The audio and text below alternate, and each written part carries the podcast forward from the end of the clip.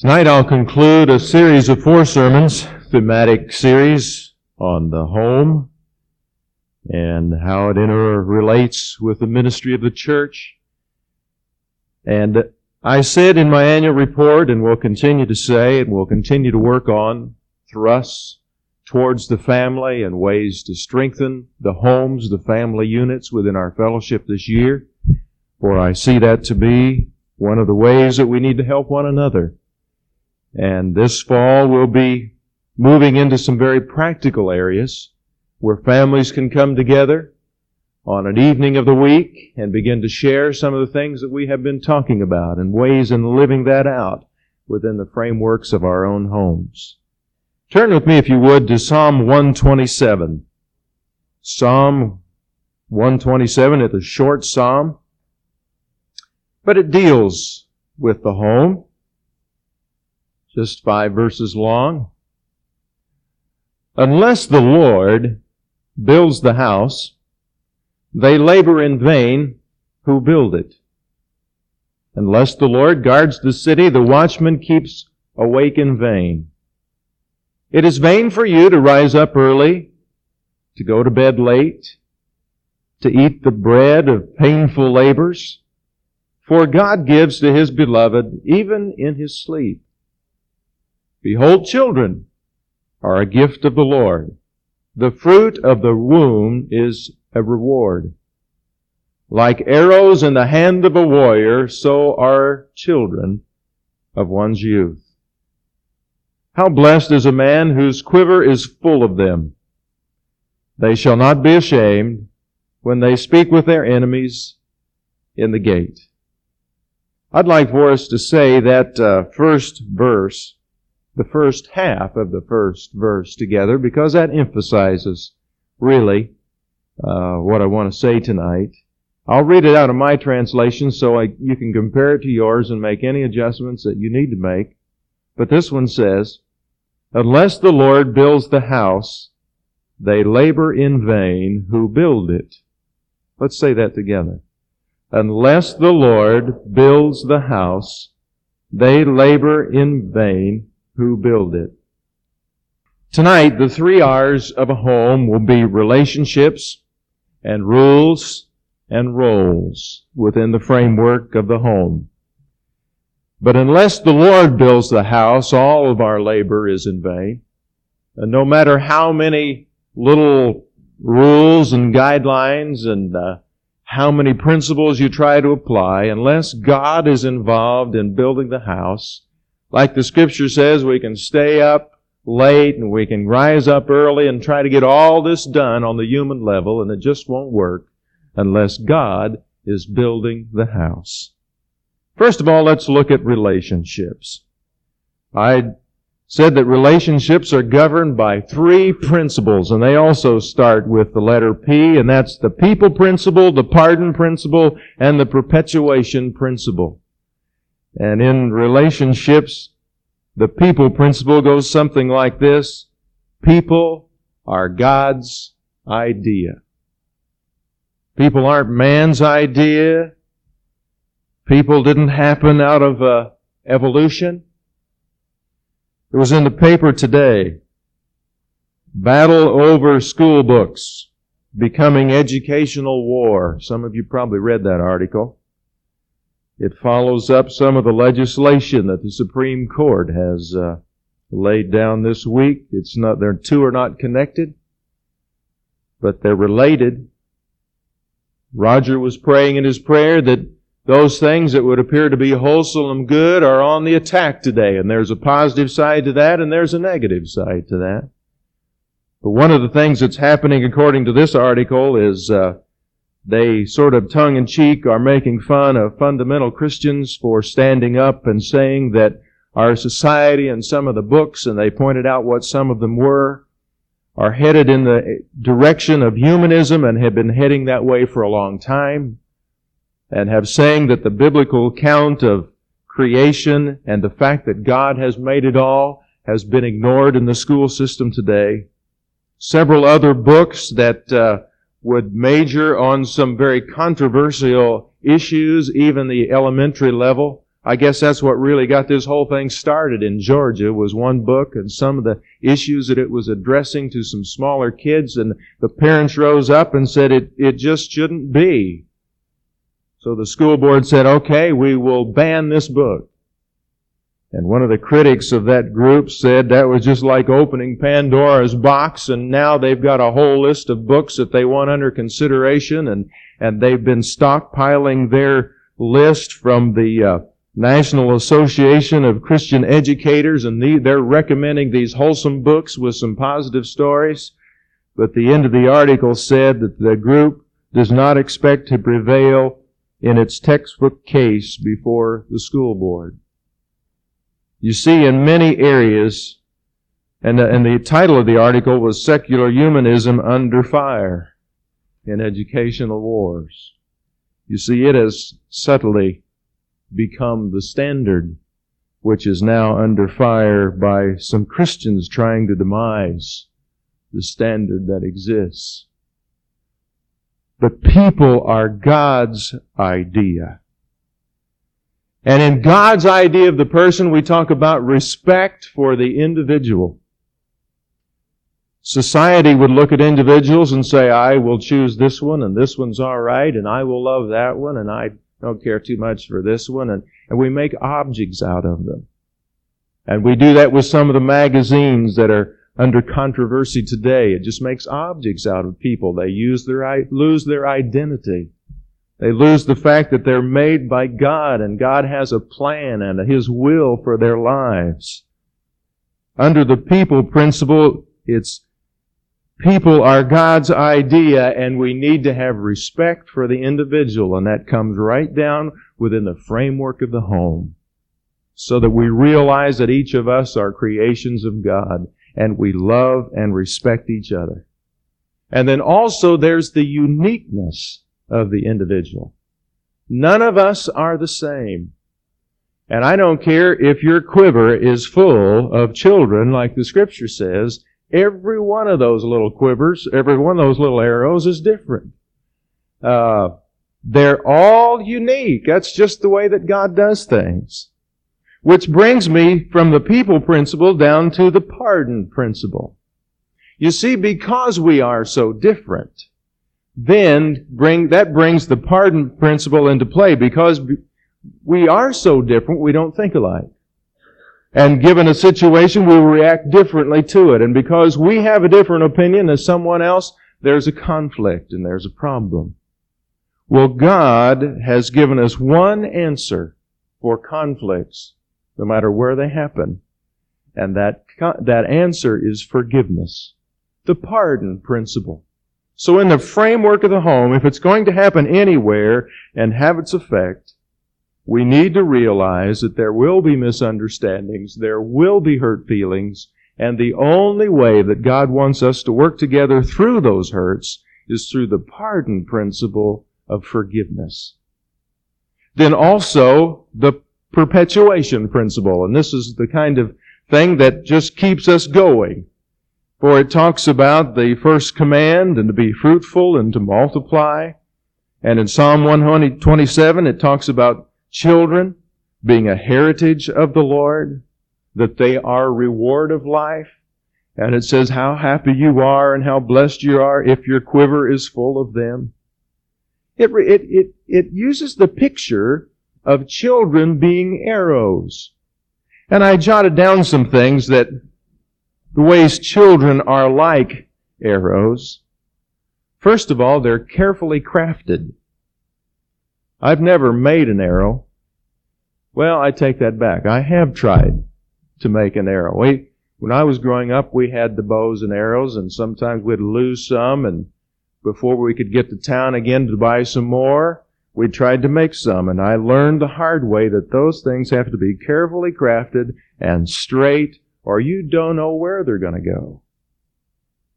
We're like that. The scripture says that God has carefully crafted us.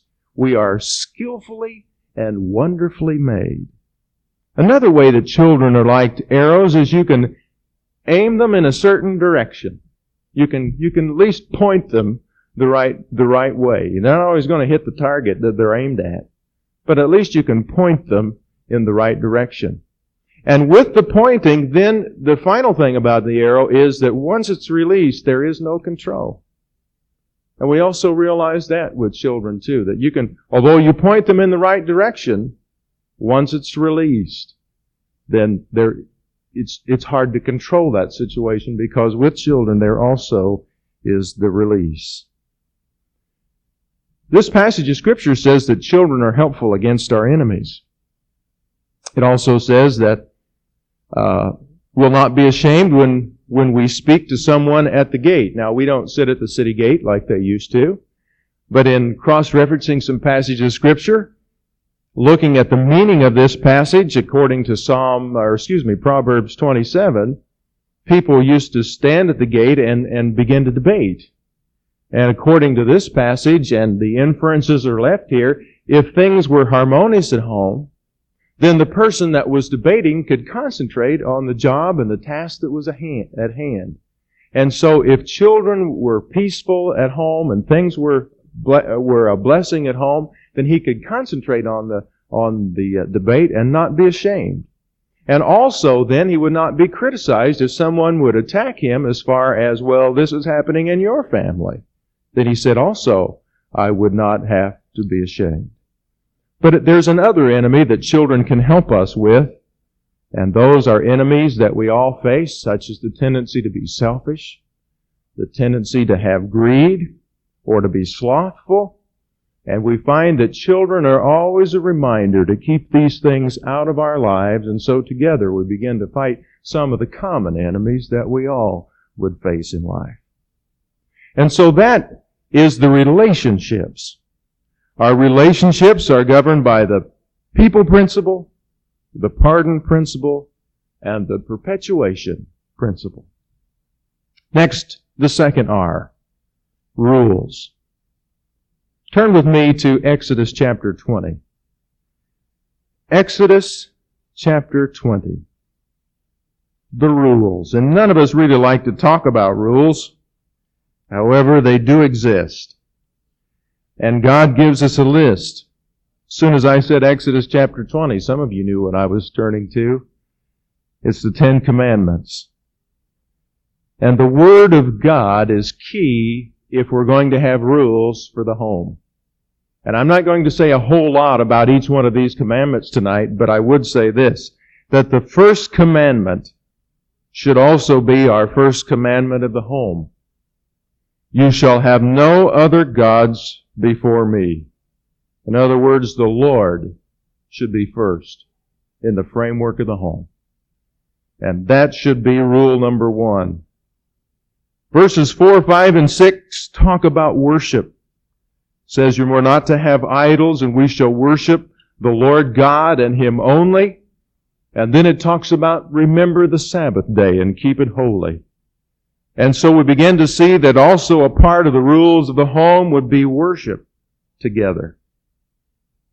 Then we also would look down and the next commandment has to do with, with the honor your father and your mother. The rest of the commandments deal then with our relationships both within and without of the home. But can you see kind of the structure of the commandments first? The commandments puts God in His rightful place as supreme in our lives. Secondly, the concept of worship comes into play. And third, before we begin to deal with the relationships as it would affect other people, God has specifically talked about the home. Honor your father and your mother. And we begin to see some structure as far as the rules and of the home would, would, would be, would be concerned. And those are basically the rules of life. And I don't know what rules you would have in your home. It would depend on your situation. It would depend on your children and, and uh, all that would be uh, particulars of your home. But make sure that the rules that we establish are based on God's Word. And make sure also that just as God spells out the consequences, so we must spell out the consequences as well. The major part of the sermon tonight deals with roles. Not only do we need relationships that are strong and true and right within the home. And not only do we need certain rules and understand what they are and what the consequences are, but we also need to identify what the roles of the home are. Turn with me to Ephesians chapter 5. And you would probably suspect me to turn to that passage of Scripture. Ephesians chapter 5. Before we get into this passage, let me just say some things. We don't think as the world thinks. We don't act like the world acts. We don't talk like the world talks. We don't set goals like the world sets goals. And we don't do things like the world because we are different from the world. The Word of God specifically says, be not conformed to this world. You see, that's our distinction. Our distinction is our identification with God and His Word. That's why I get so disturbed when I begin to read articles and we begin to go to court to decide what's right and wrong. The, the issue of right and wrong is settled in God's Word, not by the dictates of society. That's what makes us different, you see. God said, I have called you out. The word sanctification means He has set us apart. There's not very much hope if you're just playing games with religion. We must come to the place where we are before God, consecrated to Him, our homes are dedicated to Him, and we say to Him, Lord, fill me and keep me filled with your Spirit. Because the things that I'm going to say tonight that come from this next passage are directly related back to verse 18 that says, Be filled with the Holy Spirit. That's the key, you see, in having a successful home and relationships within it. Just to be different is not enough if we're not different by being filled with the Holy Spirit, then pretty soon we will become filled with the world. And we won't be different anymore. But we need to be filled with the Holy Spirit so that God can make us the kind of people that He's called us to be. And now let's look at verse 22. Well, let's look at verse 21 because that's, that's so much that's important. We've got to read verse 21. And be subject to one another in the fear of Christ. Before we get into any kind of the, of the roles tonight, I want to say this. The concept of marriage is mutual submission. It's a submission of the wife to the husband, and we're going to talk about that. It's also submission of the husband to the wife, and we'll talk about that. It's submission of children to parents, and in a certain way, it's submission of parents back to their children. It's a mutual submission. We'll never do it unless we're filled with the Spirit, but that's the concept. Now we go into verse 22. Wives, be subject, and if you have a translation like mine, you'll see that the words be subject is not there. I mean, it's italicized, which means it's not there in the original. Wives, be subject to your own husbands as to the Lord. Now, just because it's not there in original doesn't mean that it's inappropriate for the word be subject to be there. Some of your translations say be in submission to your husband because it's making reference back to verse 21 that says, be subject one to the other. And if you do cross-referencing of this passage, you'll look at Colossians 3.18 where it says, wives, submit to your husbands. You'll also come across 1 Peter 3 where it says, wives, in the same manner, submit to your husbands. So it's not inappropriate that the word submit is there. But sometimes we we read it in the context of what we're hearing in society today, and, and if we ask the wives to repeat back What does it say your responsibility is? It says submit. it's kind of, it kind of leaves a bad taste in your mouth, and you don't want to say it too loudly. And uh, it's kind of like the word doormat. I mean, submit. Well, that's not the concept. And neither is the concept, notice the word is submit and it's not obey.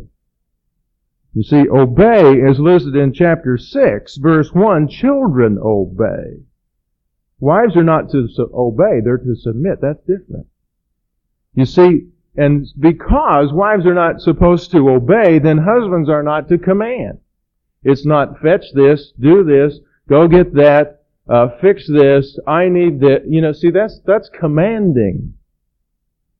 And that means that wives are not submitting because the husband is there dictating. That's not the way the home is to be run. It's submission. And it's not slavery. Might feel like it sometimes, but it's not slavery. You see, it goes back to that concept of mutual submission. It is willing submission to the leadership of her husband for the sake of workability. That's what it is. If you want to know the strongest passage that I think is behind this one, turn over to Philippians chapter 2. The concept is so bold here. And look at verses 5 through 7. You could almost put in the, because the principle is here so strong, you could say, wives, have this attitude in yourself, which was also in Christ Jesus, who although he existed in the form of God, you could say, although you exist in the form of man, Christ did not regard equality with God as a thing to be grasped. Do not regard equality with your husband as a thing to be grasped. But empty yourself and take on the form of a love slave and be, and being made in his likeness. That is the strongest parallel passage that I know of that gives us the definition, the biblical definition of what it is to submit. And notice it says, wives submit to your husbands as to the Lord. And it also, it begins already to begin to reveal his role as provider, the one who's giving loving care and security. But what if that kind of leadership is not given? And here's where I get a lot of conversation, where a wife says, but that's not my husband. I mean, he's not leading that way in our home. Turn over to 1 Peter 3. 1 Peter chapter 3. Here's that word submission again. Verse 1, In the same way, wives, be submissive to your husbands, so that even if any of them are disobedient to the word, they may be won without a word by the behavior of their wives, as they observe your chaste and respectful behavior. And let not your adornment be merely external, braiding the hair, wearing gold jewelry, putting on dresses, etc. But let it be the hidden person of the heart with the imperishable qualities of a gentle and quiet spirit which is precious in God's sight. That passage says, in the same way. Now, wives, go back to verse 18, where it says, servants, be submissive to your masters with all respect. Same principle. Not only to the good and gentle, but also to the unreasonable. For this finds favor if for the sake of conscience towards God, a man bears up under sorrow when suffering unjustly. What credit is there if when you sin and are harshly treated, you endure it with patience? But when you do what is right and you suffer for it patiently, this finds favor with God. For you have been called for this purpose. Why? Christ suffered for you, leaving you an example that you should follow in his steps. Likewise, ye wives. If you happen to be married to an unreasonable guy, and are not very pleased with his leadership, what's your responsibility then? According to 1 Peter 3, you are to continue to be submissive to those husbands, so that by your chaste, that is your pure, your virtuous behavior, coupled with respect that you are giving to that husband, they may be won not by your preaching a sermon, not by you writing the four spiritual laws in the bottom of their coffee cup, not by you doing things like that, but by saying to them with a meek and quiet spirit, I am, I am being submissive to you in the fear of the Lord. Now that's the direction that scripture is given, given. And it says if you want to be really beautiful in the sight of God, and the strong inference is also with your own husband, then don't put a lot of emphasis on externals. Now notice it didn't say that it was wrong, that externals were wrong. Don't miss the point. It just says that's not where the emphasis is to be. The emphasis is to be in our attitude, in, in, in the words that are used here is a meek, which is gentle, and quiet spirit. And it said that the beautiful thing to God is this hidden person of the heart. Now that's what the wives are called to do. But why is this not popular today? Why did I take care in prefacing this by saying in order for this to be fulfilled, we have to be filled with the Spirit? Because in our society, we have almost been brainwashed by this godless, non-biblical, humanistic philosophy. The idea has been brewing and growing for a long time that our society should have no sexes, no distinctions, no authority, and no submission. And if the, in the church today, if we're not careful, then we'll have a tendency to soak just a part of that up and incorporate it along with our theology until the Word of God is no longer the standard, but the Word of God as it is, as it is meted in with our society. But the, this is the authority. God's Word. I believe, according to Scripture, and if you can show me passages where this isn't true, I want to see them. But I believe under Scripture, the primary responsibility and the role of a wife is in the framework and setting of the home. I see a wife with her primary responsibility first her relationship with God. That's first. There has to be this virtuous attitude. There has to be the filling of the Holy Spirit. That's primary. But then there's strong attention, both Old and New Testament, talking about her role with her husband being supportive of him, being an encouragement to him, being a helper to him, sharing in ministry with him, being involved in church with him.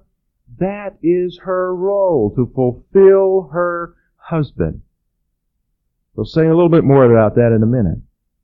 Her second role, primary role in the framework of the home is for her children.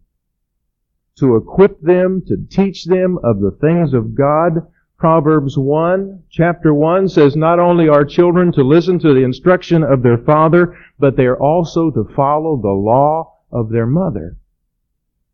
And the wife needs to be equipped to begin to share also with her children those spiritual things to build up their lives.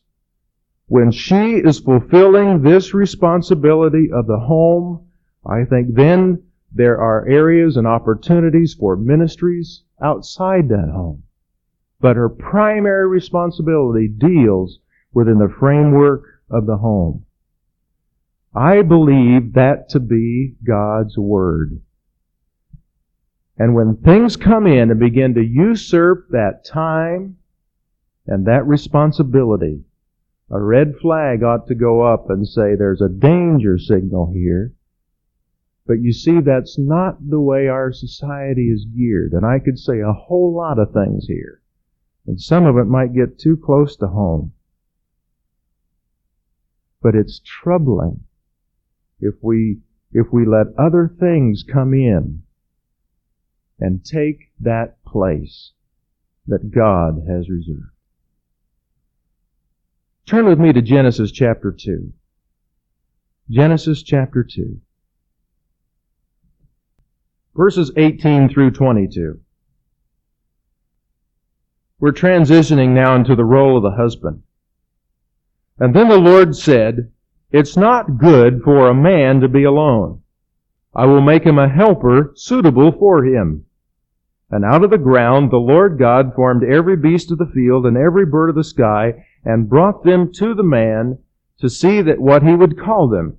And whatever man called him, called the living creature, that was its name.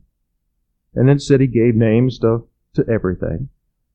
And then it said, So God caused a deep sleep to fall upon man, verse 21, and he slept and he took one of his ribs and closed up his flesh at that place. And the Lord God fashioned into a woman the rib he had taken from the man and brought her to the man. Here in this setting, and we could go on and, and read it. Let's read 23 and 24 as well. And the man said, Now this is bone of my bone and flesh of my flesh, and she shall be called woman because she was taken out of man. For this cause, a man shall leave his father and his mother and shall cleave to his wife, and they shall be one flesh. In this setting, we have the man who is the provider. He's giving leadership. God has given him authority. He is caring for that which God has given to him. And the woman in her role was fitting and suitable and was a helper to him. Also there was unity as listed in verse 23. And it talks about that unity. And the wife here followed willingly. They existed in oneness until sin came in to the picture. Look at verses in chapter 3, verses 16 through 19. And when sin came in, it disrupted what God had made originally. This is in the midst of the curse that God is giving because of sin, and he said to the woman, I will greatly multiply your pain in childbirth.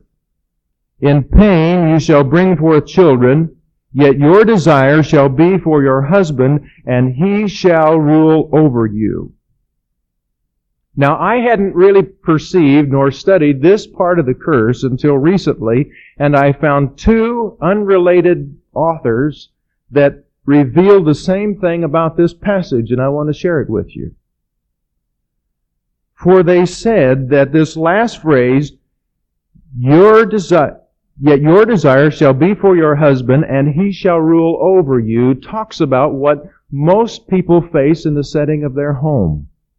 It is a part of the curse that is a result of sin. The only other place where this word used, I think it's used three times, the second place where this word desire, your desire shall be for your husband, is in chapter 4, verse 7. And it says there, talking about Cain, if you do not, if you do not do well, sin is crouching at the door and its desire is for you. In other words, sin, Cain, is desiring to control you. But it says you shall master it. This same word is used exactly the same way now when the God has talked about the curse that's coming on the home and he said, your desire shall be to control your husband. Now that's causing a problem with the direction of the New Testament scripture. Now do you see why we cannot do that unless we are filled with the Holy Spirit? We can't live the direction of the home in the New Testament without being filled. Because it's under the curse. Listen what the, and he shall rule over you. God said, because you went over him and you sinned and then he followed your direction, the curse to you is that he shall rule over you, but the curse to him is that he shall, you shall continually desire to control him. Now we've got a problem. Now, how does a man try to take charge of this? We're so stupid. We look at this and we say, okay, I'll take charge here. We try to dominate.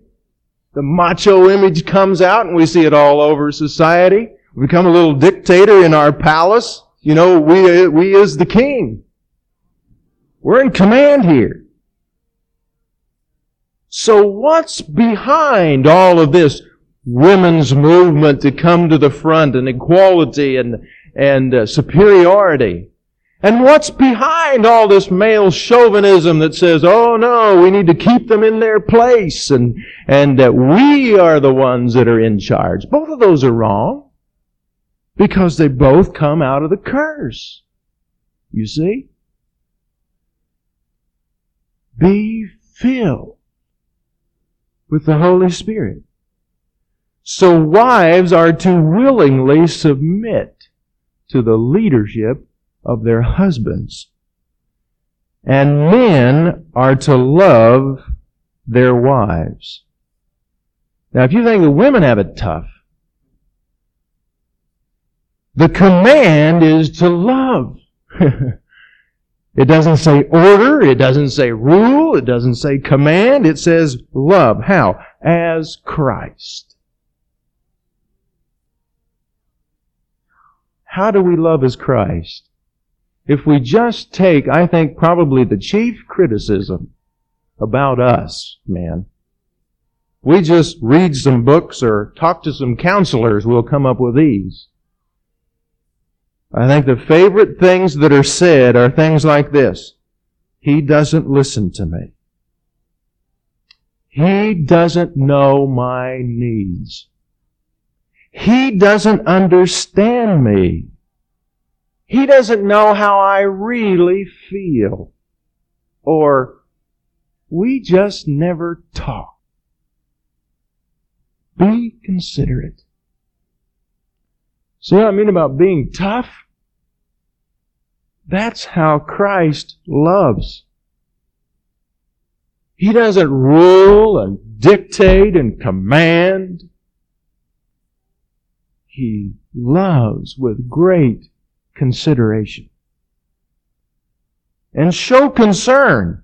In this passage in Ephesians about the way men are to love, it says, as Christ loved the church, He wanted to present to Himself a glorious church without spot or wrinkle or any such thing that, that she should be holy before Him.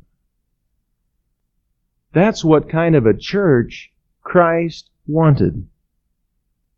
Showing concern what things frustrate our wives? Are we concerned enough to really know what that is? What are those things that rob her from her glory? I mean, we should be wanting to present to ourselves a wife without spot or wrinkle, a glorious wife. Because if she's glorious and happy, that's a praise to us. And we feel a whole lot better. How do we do that? How do we present? We need to find out what makes her frustrated so we can help her with that. So we can present back to ourselves the kind of life that, that we desire. What robs her of her joy? What is there in your wife's life that takes the joy out of it? We need to know that so we can help put it back. What is there that is taking her time?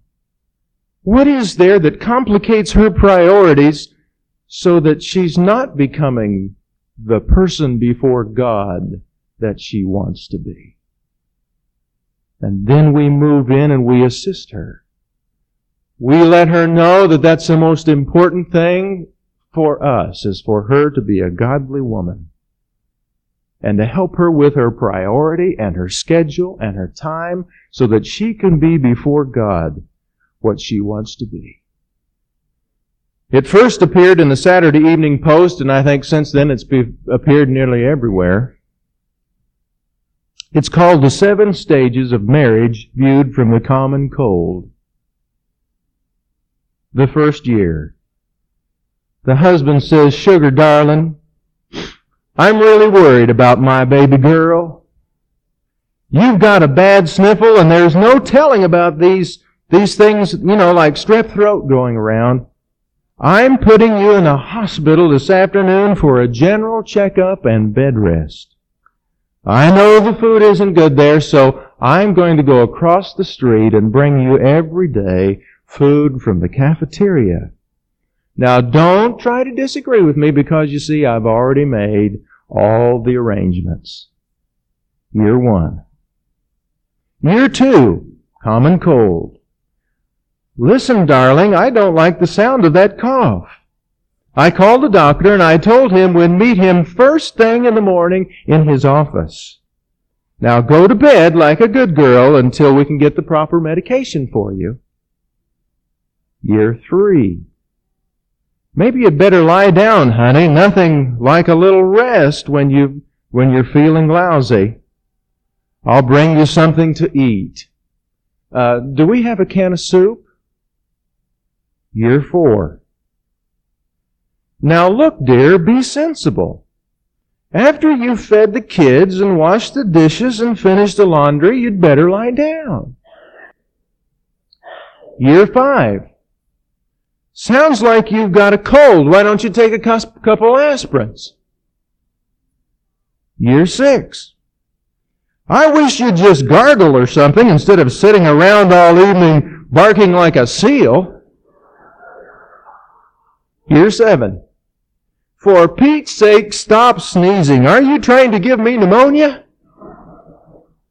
Well,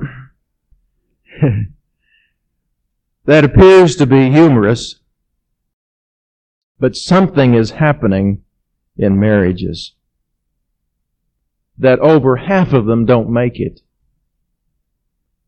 Something is happening in marriages where the relationships are not holding. Husbands are to love their wives. Is it a feeling? I've had guys say to me, I just don't love her anymore. I mean, it's not there, Pastor. It's not there. Love as Christ loved is not a feeling. Now the feeling might be there and you ought to be glad if it is. But that's not what love is. You see, Jesus didn't base his life for his church and his disciples on how he felt. The scripture does not say God felt good about the world, so he sent his only begotten son and whosoever believes on him. No. God loved the world because it was the world. There was nothing to love in the world. And Christ loved so much. You see, we were so bad, there was so much ugliness about us that He had to shed His very blood to make us acceptable to the Father. And He loved us that much. The disciples were arguing one night over who was to be greatest in the kingdom of heaven. How do you think Jesus felt? About them. He was probably, if anything, felt grief or sorrow listening to this arguing. But you know what he did? You know. He took a towel and a basin and he washed their feet. He demonstrated love in spite of their behavior. Now that's love. It's not an emotion, it's an action that meets needs and is doing what needs to be done. You need to be filled with the Holy Spirit to be that kind of a husband. If you want to see a genuine man, find one who will make sacrifices for his wife, find one who is willing to die for her, Find one who is willing to give up everything he has to meet her needs. And you found a genuine man. And if you've got one, thank God for him. Wives, be submissive to your husbands, and husbands, love your wives as Christ loved the church. There's only one thing left, and we're not going to take a lot of time with it except just to mention it. We talked about it somewhat this morning, and so I'll just, I'll save whatever I have for another time. But when it talks about children, there's a word that's used. And children, the word here is obey. Bill Cosby said it sounds like pig Latin. Obey. but it's not. The word is tied into one of the Ten Commandments when it says honor your father and your mother, and God's promise is that if you do that, things will go well with you. And then the other side of that coin, it says to the parents, don't provoke your children to wrath, but instead teach them, admonish them in the things of God. Do you see why that we really don't have any hope in the church unless our homes are filled with the Holy Spirit? And in that setting, we can live out God's will and His plan for our lives as husbands, as wives, as men and women, and as children in the framework of knowing God's truth on the authority of His Word. No, some of these things aren't very popular in the world today, but He has called us to be the church, the unique ones, His chosen. Stand with me, please.